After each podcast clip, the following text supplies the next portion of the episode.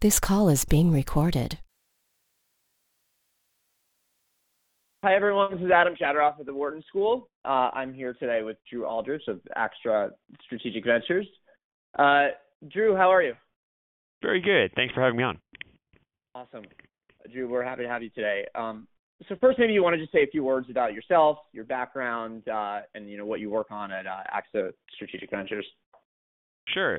So uh, my my background is is originally in finance. I, I worked in structured finance uh, back in the great old days of 06, 07, 08, and then uh, worked at my own startup uh, from 08 to 10, and then found my way into M&A, and I was doing uh, kind of large deal uh, M&A and strategy at AXA US uh, when they had the idea of creating uh, or direct investing in startups. And as one of the few people inside of an insurance company who had ever kind of started a tech company, they tapped me to help them. And uh, a year and a half later, we we launched uh, the AXA Strategic Ventures Fund, uh, which is uh, a $250 million venture capital fund, independent venture capital fund with a single limited partner, which is AXA. And just in case, I mean, AXA has a large brand in the rest of the world, but not a huge brand in the U.S. So, put some context. AXA is a very large financial services company. They have 1.2 trillion in assets, and they have about 100 million clients in 60 plus countries. So, they're uh, a very large insurer asset manager, and they are our single LP. And ASV is, uh, as I mentioned, the $250 million fund, but it's actually split between three distinct VC funds. So I work in a early stage US focused VC fund, and then we have an early stage European focused one out of Paris, and then we have a growth fund uh, based in London and San Francisco. Awesome. And, and to what extent is there like coordination between those those three regions? We so what's interesting is we're as I kind of the structure is interesting because we're independent venture capital funds. We have our independent uh, ICs, and we make decisions right. uh, kind of in the end it's independent, but we obviously like to coordinate. We like to get everybody's feedback. So every week we have a, a call with everybody on it, all the all the investment professionals uh, on the same call to discuss deals. And I think in general, people would they could do a deal in which multiple parties of the other funds didn't kind of love it or, or express expressed objections. But in general, we, we we like to make sure everybody's aligned on, on the deals we do globally, even though we're we're independent funds. Awesome, that's really interesting. All right, well, I think it makes the most sense today to talk about insurance. Uh, obviously, insurtech has become a you know pretty significant buzzword in the past year. Lots of investments, lots of you know press. I'd love to hear your views, you know, broadly on the space. What are the opportunities, challenges, and you know, what are your biggest industry theses, I guess? Yeah, sure. So, and actually, just I meant to mention this just a second ago. We insurance is a key focus area for us because of how important it is to to our LP. Uh, but right. we look on a, on a very broad basis, uh, which includes kind of fintech more broadly, insurance, right. data, IoT, health, and enterprise software. But but all that said, it is interesting when we started the fund in the very in February 15, insurance deal flow was a tiny minority of all of the deal flow. We, we were getting a lot of fintech, we were getting a lot of uh, health, we were getting a lot of enterprise deals, and after the summer of 15, the mm-hmm. there, it feels like there's been this incredible growth in uh, kind of month on month growth of deal flow in the insurance space, and and that's kind of corroborated with a whole bunch of uh, industry data showing that the, the deals in the insurance space have just just shot up. Um, and uh, I think that's really interesting for the industry. Uh, I think it's interesting for the venture capital industry as well because there just is not a lot of the insurance wasn't a big driver of venture capitalists, and so there are very few people who kind of have worked in the industry, which I think is is interesting. The t- time will tell whether that's a good thing or a bad thing. Um, I think it's quite right. possible there's an industry that is can get disrupted from total outsiders who take a totally new view on on the space. I also think there's a world in which actually the winners are ones who deeply try to understand the nuances of this very regulated industry and uh, kind of pair up with uh, kind of one part outsider, one part insider. I think that, that, that that'll be interesting thing to look back on in a couple of years. Uh, but when we so when we think about the insurance space more more generally, I think it's important to kind of separate out some of the buckets. So when we the most well-funded insurance startup is Oscar, which is an health Right. insurance startup based in New York. That is not the what's interesting in this space is that health insurance really has very little overlap with classic insurance, uh, property and Right. casualty, uh, life and annuity insurance. And I, I the the players are all different. The challenges are different. In health insurance, you generally can't underwrite. You know, there's you there's um uh, regulation plays an important role as in all insurance, but in, in health it's very Right. particular. So I'd say we kind of separate that a little bit because the players are so totally different. Um, Right.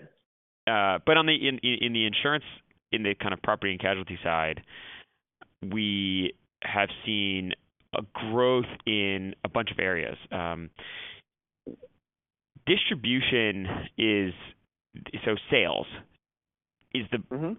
probably one of the hottest areas in the insurance space for I think a bunch of reasons. There's the the most important is that's where the money is. Uh, if you uh, kind of if you break an insurance company into its component parts of distribution, we call it distribution, but sales, uh, claims, administration, um, you know, IT, um, risk, investments, uh, all those areas.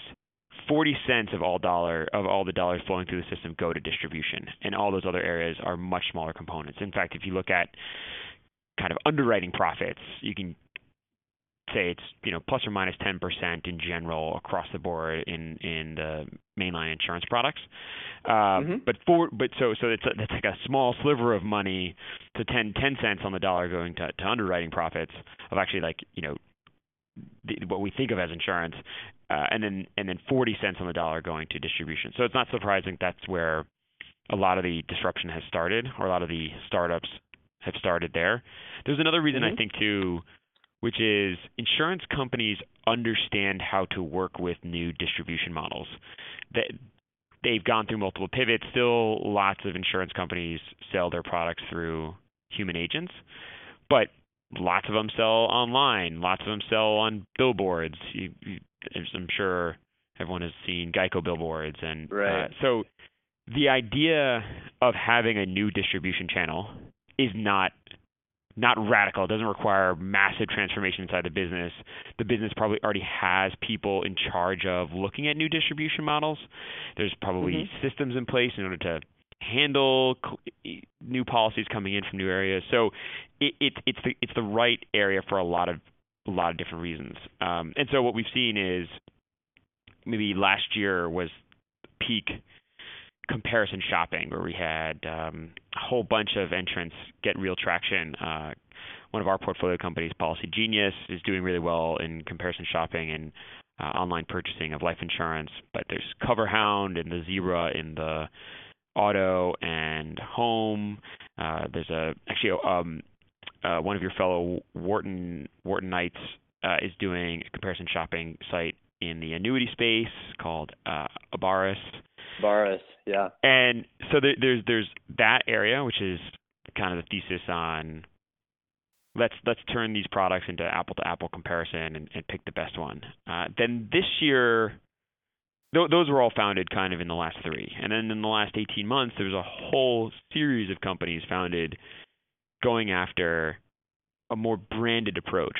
Think, be the be don't don't have a whole ton of products on the shelf. Have are have a one branded product that is extremely easy to use. That's that's maybe slightly a custom build that is unique in some way, and be what I'm calling like a, a branded digital broker. Be mostly online, heavily branded. We've seen a whole crop of these. There's um, Quilt in Boston. There's Mhm. Hippo and Lemonade and Ladder Life out in the West Coast.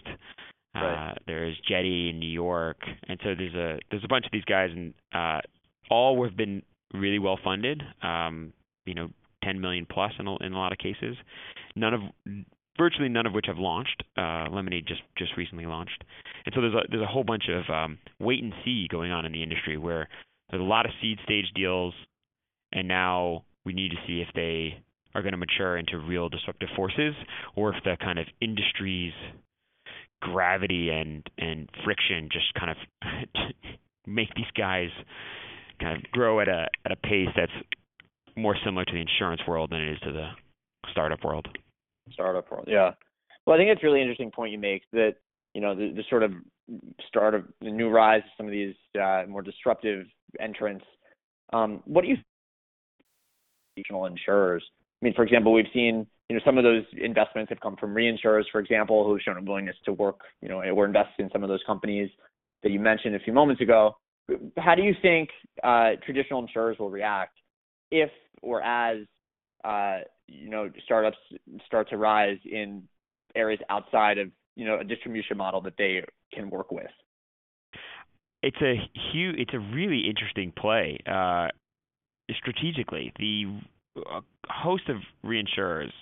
There's kind of two big buckets of them. One is the classic reinsurers, the uh, Swiss right. Re and Munich Re. It's, I guess, right. classic European reinsurers. Then there's a whole bunch of hedge fund backed reinsurers that are also really interested in this space. And I think it's it's there's going to be a series of case studies on this, uh, depending on how this all turns out, because the reinsurers are clearly making a play to jump over the primary carrier. So in traditional in the what the way this used to work is the primary carriers, the AXAs of the world, would sell the products, aggregate it, you know, do do all that work, and then right. sell off pieces of that risk to the reinsurers.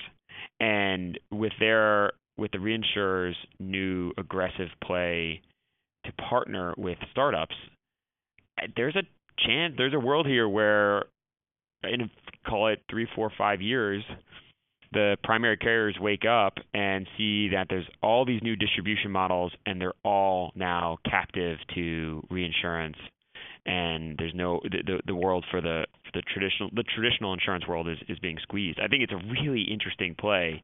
I think it's really smart. If I was um, a senior executive in one of these large reinsurance companies, I would say, yeah, this is a bit of a, a, a a once a once in a lifetime opportunity to change the dynamics of the industry, and it's it's really really interesting. The problem is, and will always, well, I don't know if it'll always be, but insurance is is long tail risk, and that takes time to play out.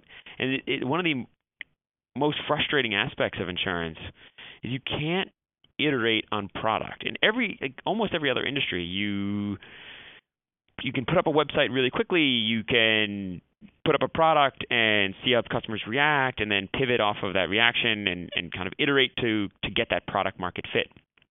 Insurance that's extraordinarily difficult because you're, you're writing risk, and you and you need to be sure or or you need to be comfortable on what that risk level really is. And and one of the things that's um, also important for people who are looking at the industry to understand, from, people from the outside, is this risk isn't all the same. Um, if if you look at a auto insurance, for example, and and I think this explains why a lot of the innovations happening in P&C before it's happening in life insurance, though though a bunch of startups are actually launching a life product. Um, P take an, if you take auto insurance, it's a couple hundred bucks a month in premium. That's what it costs the consumer.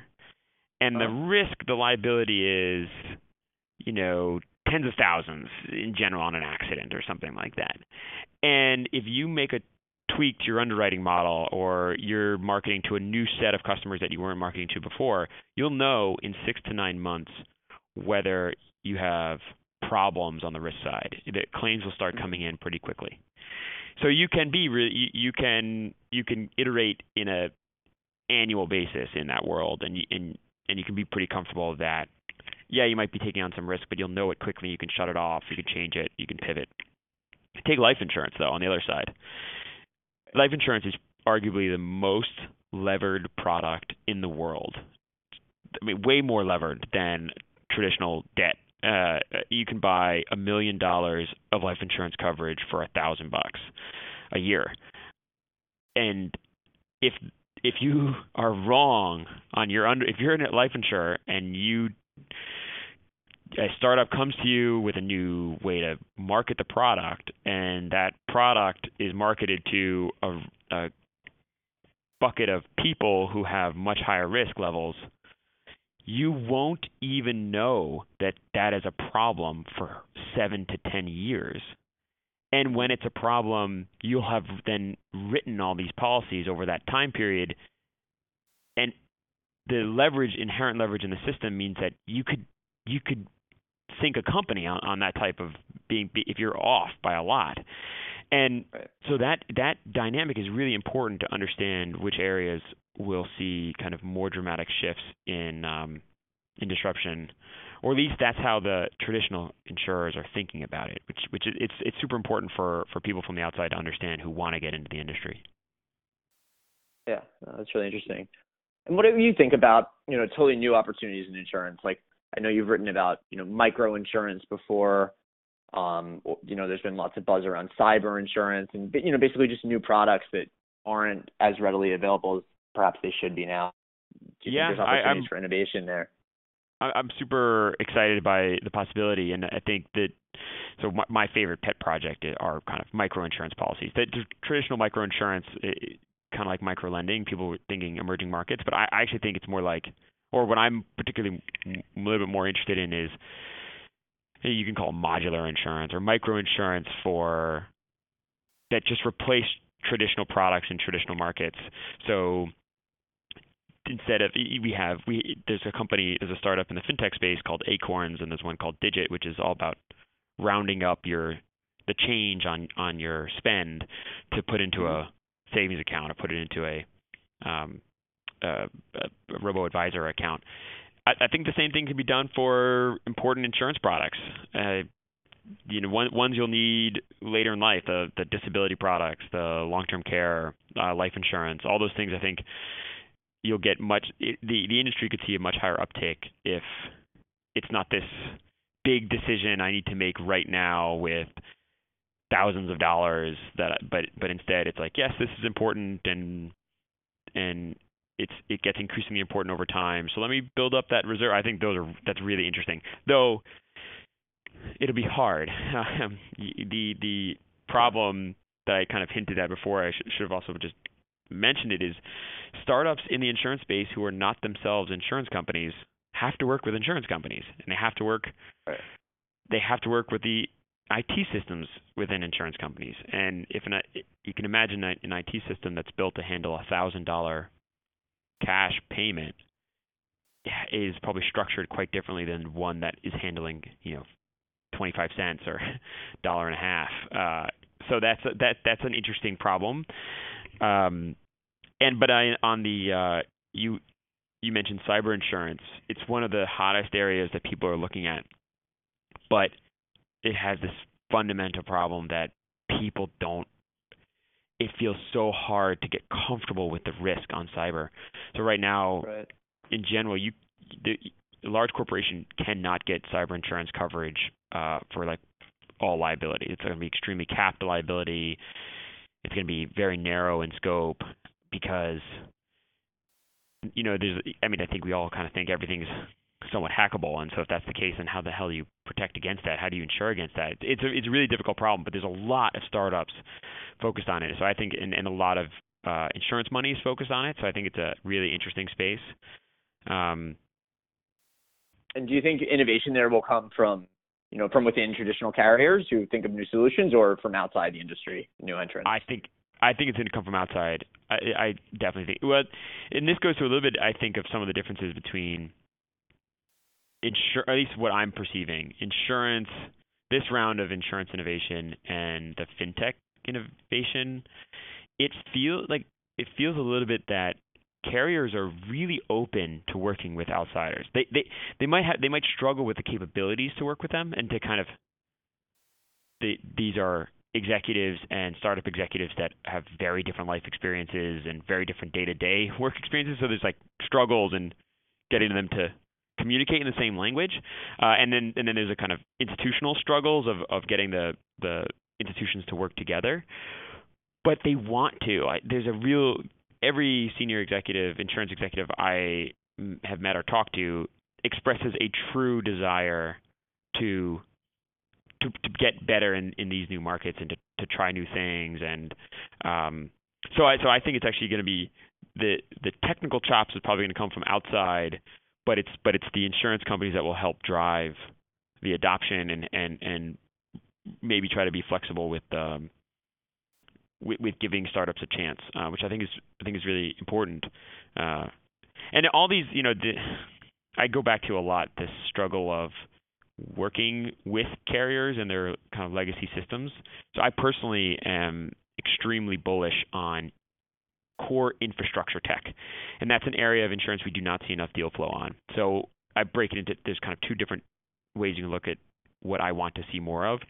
One is mm-hmm. policy admin systems, kind of companies that build core systems that insurance companies need. And it's really kind of an unsexy business. Uh, it's a long sales cycle business, but these are big contracts. These are sustaining contracts, and the the uh, and when you win, one of my favorite examples. If you look at valuations of insurance companies versus valuations of the large core infrastructure companies that sell to insurance companies, insurance companies sell for kind of a 1. X times book value, which is mm-hmm. you know really really really quite typically low. Versus you take uh, the number one competitor in the infrastructure space is a company called Guidewire. Guidewire trades right now at uh, something. I, this was a few months ago. I don't know exactly what it is right now, but somewhere between five and ten times revenue, which is just a totally different way of value of, of doing valuation. And so but that should be really attractive to entrepreneurs. That when you hit this, it and and you actually get a system that that works and is sustaining. Um, there's real money in it, and those legacy companies, the Guidewires, the Duck Creeks of the world, are are not new entrants. They've they've been around for 20 years. Their their tech is um, a little a little is aging as well, they don't typically have cloud solutions. They don't typically use APIs. There's all sorts of like very modern technology that, that is not being used. So I'm really bullish in that area. And there's a whole other area that I'm also really bullish on, which are companies that allow an insurance company, an insurance carrier, to instantly uh, offload a chunk of the core business and outsource it. So there's an interesting company called Snapsheet that's doing claims right. processing, and the, what, the reason why this is interesting is because it both is cheaper for the carrier and it improves the quality. And I think there's an interesting the, the industry will evolve where the carriers might take back that once their once their systems are all up and running, but that could take 10 years or so. And uh, so we're really interested in, in, in that type of stuff too, and we see very little deal flow there, um, which is which is which is too bad. That's interesting. So sounds like there's an opportunity to you know make big changes in experience, but also in cost, and that these these infrastructural items can sort of help on both those measures. Exactly. Yeah, and and you know I think this all goes to that. I don't. You, you have to for you to kind of buy into this thesis like I do. You have to believe that the carriers will continue to have cost pressures. And my argument for why that would be the case is all this innovation we're seeing on the distribution side and with all the all these new startups getting really well funded, there's going to be an increase in pressure on actual innovation in products and in how they deliver the the customer experience and all like that. And all those improvements are going to cost money to the carrier and the carriers don't have a ton of money today. So or a ton of kind of extra money today. So that's that, i think that'll be the sustaining pressure uh, to that will make the carriers look for new tech solutions to increase efficiency. Interesting. Lastly, I wanted to ask about kind of your views on how insurance does or does not roll up into fintech. So, like obviously, in our group, fintech, uh, people are looking at the industry broadly, and insurance is kind of one of the buckets that people put into the fintech category. but to what extent is that right, or to what extent is it just a totally different beast? Yeah, I, so it's funny. We we actually had this internal debate within AXA Strategic Ventures because we had to make a website that classifies what we look at, and right. we went kind of very much back and forth. I think this is all pretty much semantics. I think there's an argument right. uh, if you want to just call it kind of consumer and enterprise. If you just split the entire world into those two buckets, then then okay, so then with you, you, the, the problem with making it so tight is you have fintech and insurance solutions that uh, some are sold to to enterprise, some are sold to to consumers. So I like I personally think about the world that they're cousins. Okay. In that and so that they're not fintech is is separate and I think they're separate because um the the players are all different. Yes, there's they're both regulated industries, but the regulations are totally different. Uh, yes, they both involve money, but what the money is doing is is is quite different. Consumers think about think about them very differently. They're they're sold depending on the the thing. They're sold quite differently. Um, but the target the, the the targets are all the same. There's small business loans and there's small business insurance, obviously, and so the, you get you get that all over the place. Um, but they're different enough that any solution you're selling into the insurance side is not you can't you kind of can't repackage that and sell that into the fintech side and and and vice versa. Um, but Right. they share. But the reason I think they're kind of cousins and related is because they share some of the same problems. They sh- they share these, the institutions are all massive. The institutions uh, all are doing deep thinking on risk. Uh, they they actually they're different regulations, but they all kind of have compliance problems that they're trying to deal with. So we think of them very differently. And then and then within that, I don't, I really don't. I, th- I think of insurance as having its own breakups, but within it, I mean, um, commercial insurance is different than personal line. Uh, the the solutions are different, the problems are different.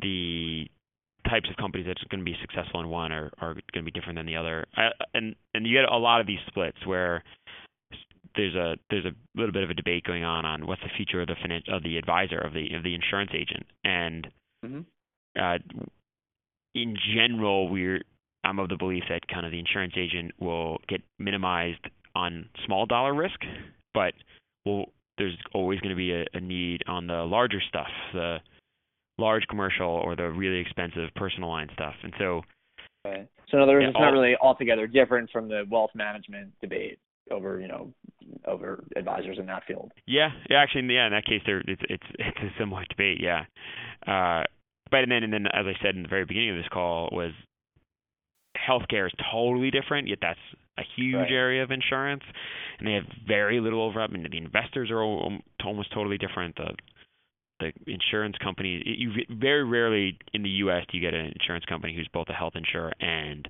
uh, P&C Right. insurer.